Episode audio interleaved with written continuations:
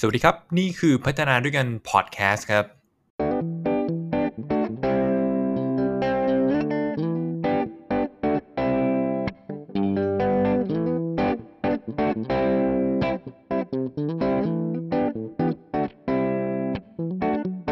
ครับ สวัสดีครับ ถ้าใครเข้ามาแล้วเห็นภาพชัดเจนนะครับ ได้ยินเสียงชัดเจนในไลฟ์นะครับ ก็ฝากพิมพ์เข้ามาหน่อยนะครับ โอเคนะครับ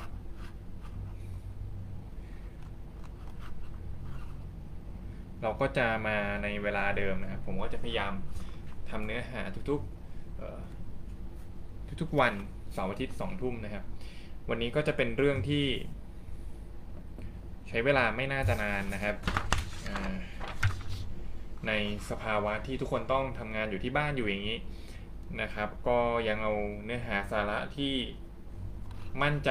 มากๆนะครับว่าเป็นประโยชน์นะครับมาแลกเปลี่ยน คุณเพนสีนะครับ ก็ยังเป็นขาประจำนะครับ ขอบคุณมาก ๆ เลยนะครับ เราได้มีโอกาสคุยกันบ่อยมาก ๆนะครับจากแต่ก่อนนะฮะช่วงที่ระลอกแรก ๆ นะครับได้เรียนออนลงออนไลน์กันก็อะวันนี้อยากจะคุยเรื่องนะครับ อีกเรื่องหนึ่งที่ถ้ามองในเชิง ทำธุรกิจนะครับ หลายๆ คนอาจจะไม่ไม่รู้ว่าอินกันมากน้อยหรือเปล่า คือเรื่องของ feedback feedback feedback feedback นะฮะเรื่องของ feedback นะฮะก็ถ้าใครมีคำถามนะฮะหรือว่าได้ได้มาเห็นตัวไลฟ์ตัวนี้ย้อนหลังนะครับ หรือว่าดูได้ฟังในพอดแคสต์เนี่ยก็เข้ามาทักทายมาสอบถามกันได้ เพราะว่าเป็นเรื่องที่ผมให้ความสำคัญมากๆ ถามว่าทำไมผมให้ความสำคัญมากๆนะครับ เพราะว่าโดยประสบการณ์ส่วนตัวแล้ว คิดว่านี่คือเป็นปัจจัยที่ ทำให้เรานะครับ ได้มีโปรเกรสหรือเกิดเติบโตก้าวไปข้างหน้าจริงๆนะฮะในเนื้อหาที่พูดถึงเกี่ยวกับเรื่องของ bias นะครับผมการที่จะทำให้เราลด bias ได้นะครับ ผมได้พูดไปในตอนก่อนหน้านี้ เราต้องขอ feedback นะครับผมแล้วเราต้องมี feedback จากคนที่หลากหลายด้วยนะฮะในขณะเดียวกันครับกับเรื่อง awareness นะครับ awareness เนี่ยเป็นหนึ่งใน เป็นทักษะนะครับที่เราฝึกฝนได้นะครับผมมันจะทำให้เราสามารถควบคุมอารมณ์ของเราได้ แล้วก็สามารถเอ่อ response หรือว่า action หรือว่า communicate ได้อย่างมีประสิทธิภาพในการทำงานเนี่ยจุดเริ่มต้นเลยนะครับผมก็คือเรื่องของ awareness เนอะซึ่งเป็นทักษะที่ผมบอกว่าบอกได้เลยว่า เราจะมีตรงนี้ได้ถ้าเราหัดฟังฟีดแบ็กเป็นนะฮะวันนี้ก็เอา นะครับ เนื้อหาหลักๆ ก็มาจาก Harvard Business Review นะแล้วก็จะเป็นพวกอาร์ติเคิลต่างๆ แล้วก็ประสบการณ์ส่วนตัวเล่าให้ฟัง ใช้เวลาไม่นาน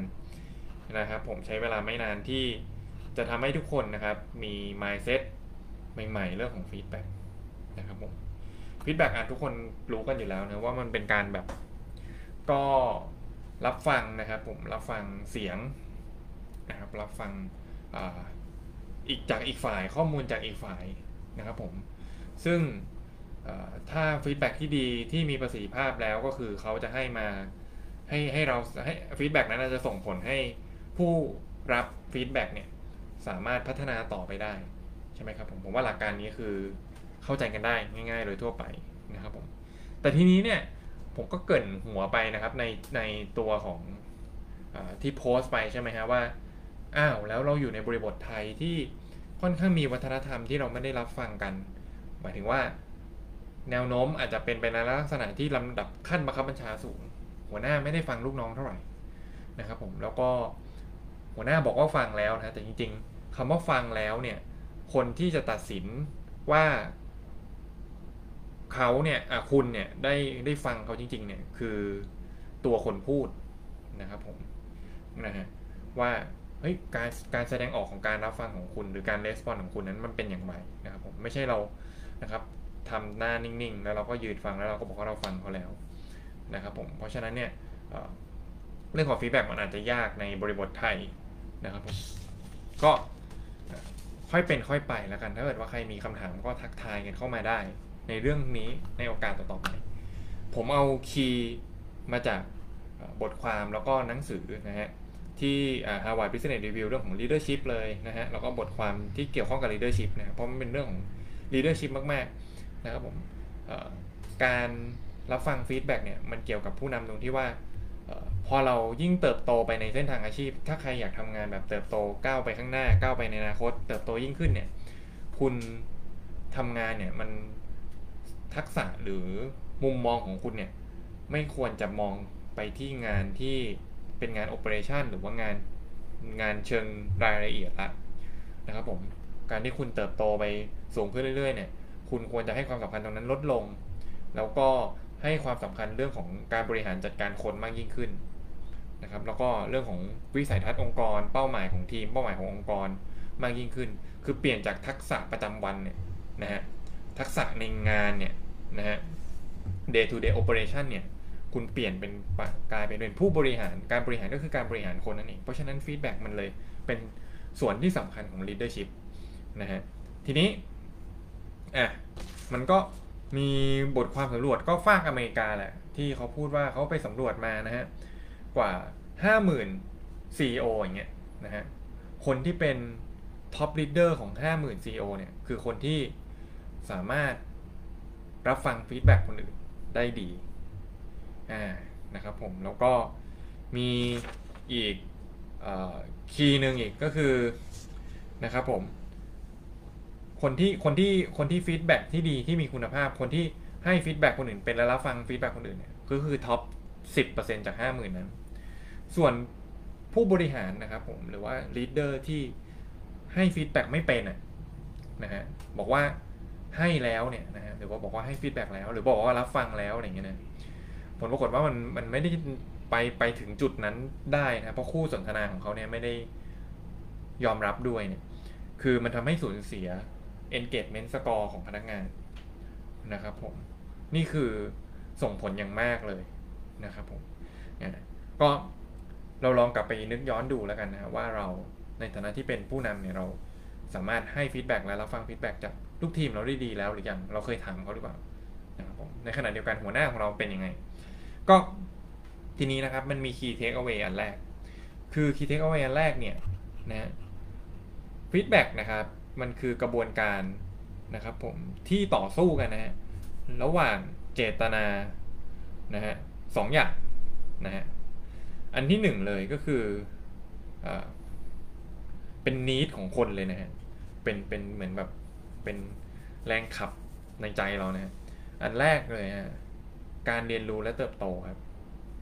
บางทีเราเออเรามีแรงขับตรงเนี้ยเรารู้สึกว่าเราอยากเรียนรู้และเติบโตนะครับผมเราเลยต้องไปขอ feedback ใช่ไหม แต่ว่ามันมีอีก need นึงหรือความต้องการ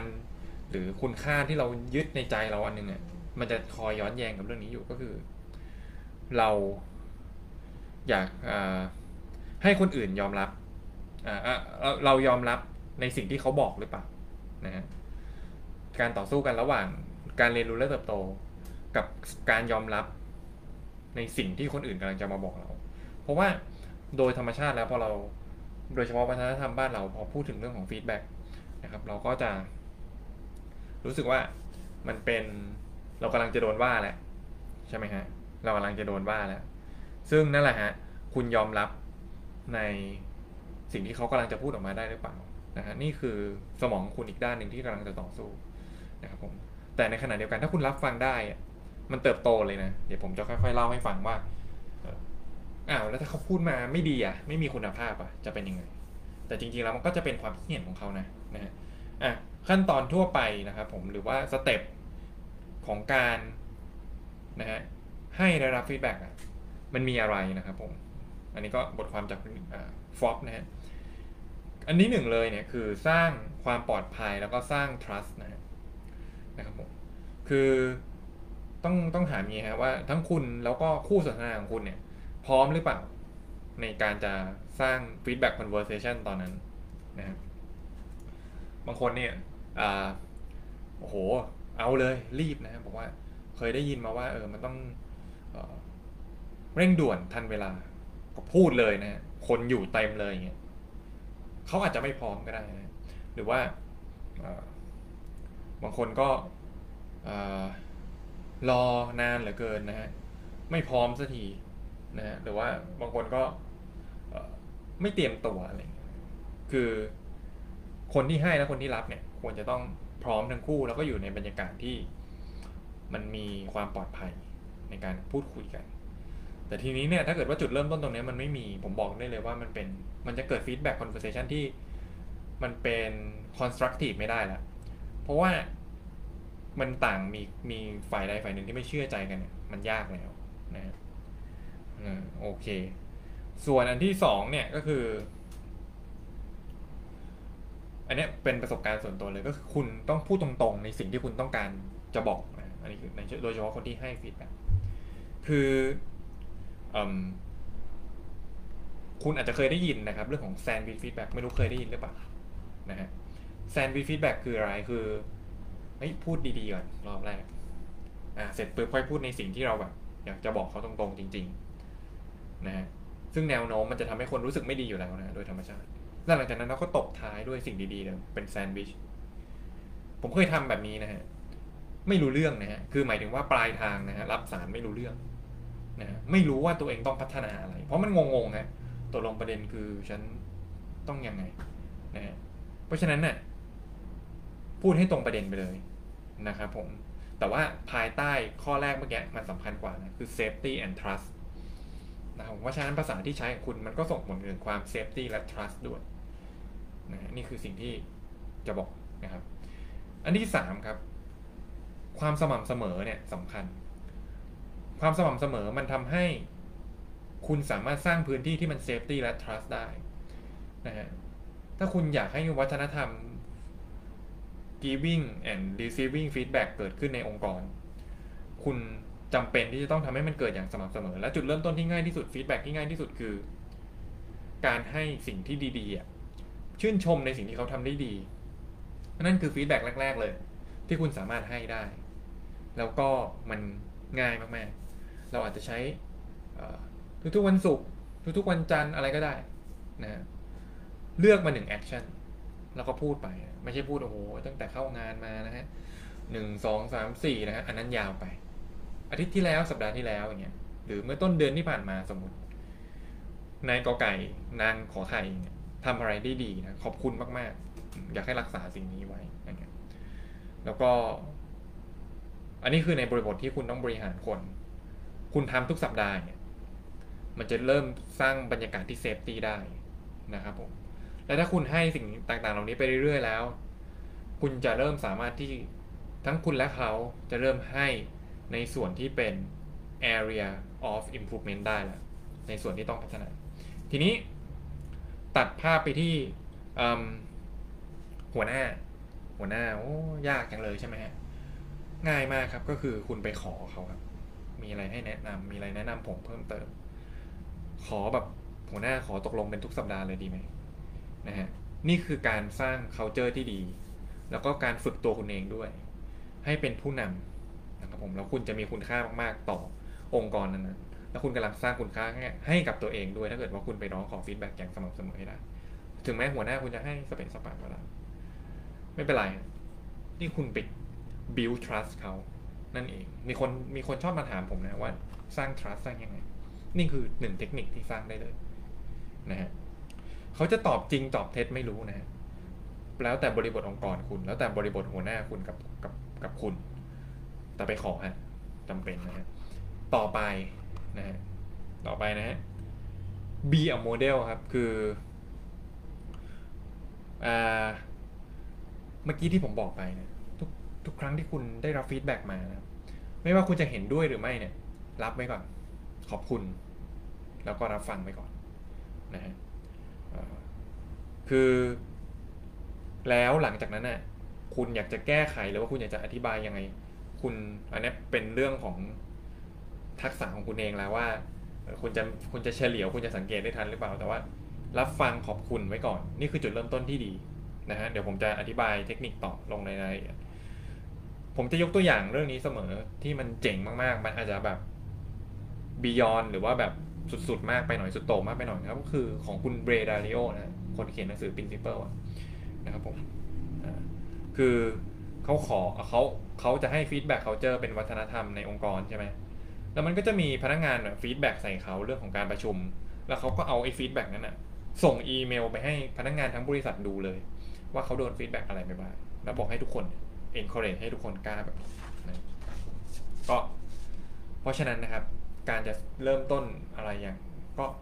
ลองไปสังเกตดูแล้วกันนะ ว่าคุณอยากจะสร้าง culture แบบนี้ได้อย่างไร ทีนี้ครับกลับไปอีกที่ประเด็นหนึ่งนะฮะ การให้ feedback เนี่ยเพราะฉะนั้นสรุปภาพรวมมาทั้งหมดเนี่ยมันไม่ใช่ mindset ว่า win lose เนี่ยมันมันควรจะเป็น win win ถ้าเกิดว่าคุณเช็คตัวเองดีแล้วว่าคุณกำลังจะไป win win situation นะนะครับผมคุณก็จะสามารถให้ feedback ที่มีคุณภาพได้ แต่ถ้าเกิดคุณรู้สึกว่าคุณจะไปเอาคืนเนี่ยแนวโน้มมันจะแย่แน่นอน ในขณะเดียวกันตอนที่คุณรับมา ถ้าคุณรู้สึกว่าคุณพ่ายแพ้ เขาคือผู้ที่ให้มาและชนะ นั่นนะฮะ คุณก็ไม่สามารถนำ feedback นั้นไปพัฒนาต่อได้เพราะมันมันมันเสียมันมันมันมันเสียความรู้สึกไปแล้วอะเพราะฉะนั้นเนี่ยข้อแนะนำก็คือถ้าคุณรู้สึกแพ้ คุณต้องพยายามแคลิฟายมัน ว่าสิ่งที่คุณได้ยินน่ะคืออะไร แล้วคุณอยากจะทำความเข้าใจ ซึ่งเป็นสเต็ปที่ผมจะพูดต่อไปว่าเอาในในกรณีที่มันเป็น difficult feedback หรือ feedback ที่ยากๆ เราจะให้แล้วเราจะรับกันยังไงนะครับผม มันมีอยู่สามอย่างที่คุณต้องระวังนะ อันแรกเลยคือ bias คุณควรจะเข้าใจสถานการณ์ให้ได้มากที่สุดด้วยข้อได้จริงที่สุดนะครับผมหมายความว่ายังไง หมายความว่าในสถานการณ์ที่มันได้รับผลกระทบเนี่ยนะครับผมคุณได้รับฟังความคิดเห็นจากส่วนอื่นรอบด้านแล้วหรือเปล่ากับสิ่งที่คนคนนั้นกระทำแล้วคุณกำลังจะไปให้ฟีดแบ็กเขาแล้วก็เพราะว่าบางทีเขาที่ทำสิ่งใดสิ่งหนึ่งออกมาแล้วมันกระทบคุณ เขาอาจจะไม่ได้มีเจตนานั้นก็ได้ เพราะฉะนั้นการถามเขาถามเพื่ออะไรกันเนี่ยเพื่อทำความเข้าใจกันเนี่ยก็สำคัญ เพราะฉะนั้นระวังเรื่อง bias นะครับแล้วคุณก็เข้าใจสถานการณ์นั้นจริง ๆ ผ่าน evidence จริง ๆ พฤติกรรมจริงๆสองครับ คุณเตรียมการด้วย คุณจะฟีดแบ็กเรื่องอะไร คุณควรจะนัดคนคนนั้นล่วงหน้านะฮะไม่ใช่แบบเฮ้ยเอาเอาเลยไปเฮ้ยพี่มีอะไรจะบอกบอกเลยนะครับผมไม่ได้พูดด้วยนะว่าจะให้ feedback เฮ้ยพี่อยากชวนคุยเรื่อง จริงๆแล้วจริงๆแล้วนัดล่วงหน้าแล้วพูดประเด็นไปเลยว่าเฮ้ยอยากจะชวนคุยเรื่องที่การดีลกับลูกค้าหรือว่าเมื่อสัปดาห์ที่ผ่านมาเนี่ยเดี๋ยวตอนประมาณตอนเที่ยงวันนี้ว่างไหมอย่างเงี้ยหรือว่าเฮ้ยไอ้ยอดขายของเดือนที่แล้วอะเออเมื่อวานเมื่อวานนี้มันมีประกาศประกาศออกมา เดี๋ยวขอคุยด้วยกันหน่อยได้ไหมเย็นวันนี้ห้าโมงเย็นสมมติเนี้คือให้มันมีเวลานิดนึงนะครับ แล้วก็เนม หัวข้อบอก statement ไปนิดนึงนะฮะก็จะช่วยนะครับผมให้มันมีพื้นที่ในการเตรียมตัวซึ่งกันและกัน แล้วก็มันสร้างบรรยากาศที่มัน safety ขึ้นมาได้นะฮะแล้วก็ต่อไปนะครับ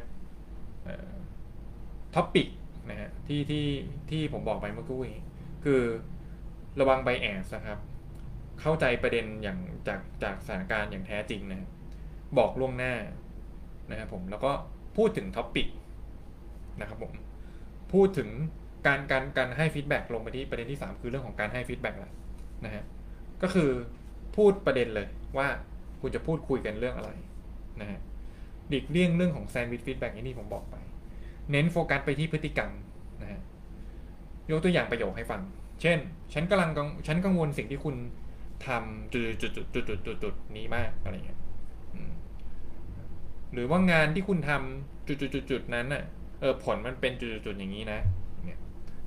คือคุณพูดไปที่พฤติกรรม ไม่พูดอะไรที่มันเป็นแบบ เฮ้ย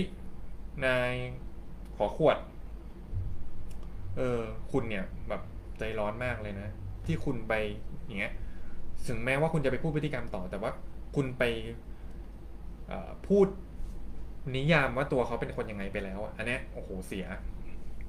ความเชื่อใจกันมาก ๆ นะครับเออคุณเป็นคนแบบโหใจแบบคุณช้ามากเลยอะคุณใจเย็นเกินไปหรือเปล่าที่คุณแบบตอบสนองลูกค้าเมื่อวานในเรื่องนี้ อย่างเงี้ยไม่ได้นะมันจะเสียความรู้สึกซึ่งกันและกันนะซึ่งผมคิดว่ามันก็จริงนะฮะแล้วก็อีกอันนึงก็คือตอนที่ให้ฟีดแบ็กนะครับอันนี้เป็นอยู่ในอยู่ในประเด็นที่สามก็คือ ถามเขาด้วยว่าเขาอะเข้าใจเหตุการณ์นั้นยังไงนะฮะ เข้าใจเหตุการณ์นั้นยังไงนะครับผม แล้วคุณก็พยายามพาราเฟสครับว่า อ๋อ คุณพูดมาแบบนี้แบบนี้นะ เออ โอเค เราเข้าใจตรงกันนะ เออ ขอบคุณที่เล่าให้ฟังมาในเหตุการณ์นี้นะ หลังจากที่คุณรู้ รู้ บอกไปแล้วนะว่ามันเป็นเรื่องอะไร แล้วก็ต่อไปนะครับ recap ครับ อะไรที่เห็นไม่ตรงกันนะฮะ อะไรที่เห็นไม่ตรงกันเนี่ย พยายาม recap แล้วก็ถามว่าให้ช่วยอธิบายประเด็นจุดๆนี้เพิ่มเติมนะครับผมอันนี้ตัวอย่างที่หนึ่งตัวอย่างที่สองคุณบอกว่า ฉันได้ยินว่าคุณพูดว่าจุดๆๆนะครับผม ซึ่งเออที่คุณพูดมาเนี่ยมันอาจจะเป็นจากตอนแรกที่ฉันอธิบายคุณไม่ชัดเจนนะเออสิ่งที่ฉันต้องการจะพูดอะคือหนึ่งสองสามสี่เขาว่ากันอันนี้คือในกรณีที่เขาสะท้อนมาแล้วมันเข้าใจไม่ตรงกันคุณพูดอย่างนี้นะนะครับผมก็นี่คือ เรื่องที่อยากจะฝากสั้นๆในวันนี้นะครับผมในสถานการณ์ที่มันต้องทำงานออนไลน์แบบเนี้ยก็ใช้ video conference อย่างเงี้ยคุยได้นะครับผมแล้วผมก็เชื่อว่าจะประสบความสำเร็จมากๆเลย ในบทบาทการทำงาน แล้วก็ความเป็น leadership ในตัวคุณที่คุณจะสร้างมันขึ้นมาได้นะครับผมก็ขอบคุณทุกคนที่ติดตามนะครับ ยังไงก็มาเจอกันได้ทุกวันเสาร์อาทิตย์สองทุ่มนะครับผมที่เพจพัฒนาด้วยกันนะครับผมแล้วก็ถ้าเกิดว่าใครมี feedback อะไร นะฮะวันนี้พูดเรื่อง feedback ใครมี feedback อะไรก็ feedback กันมาได้ ทักกันมาได้นะว่าต้องการให้ปรับปรุงอะไรหรือว่าต้องการฟังเรื่องอะไรนะครับ ก็ขอบคุณทุกๆคนมากนะครับ ที่ติดตามนะครับ สวัสดีครับ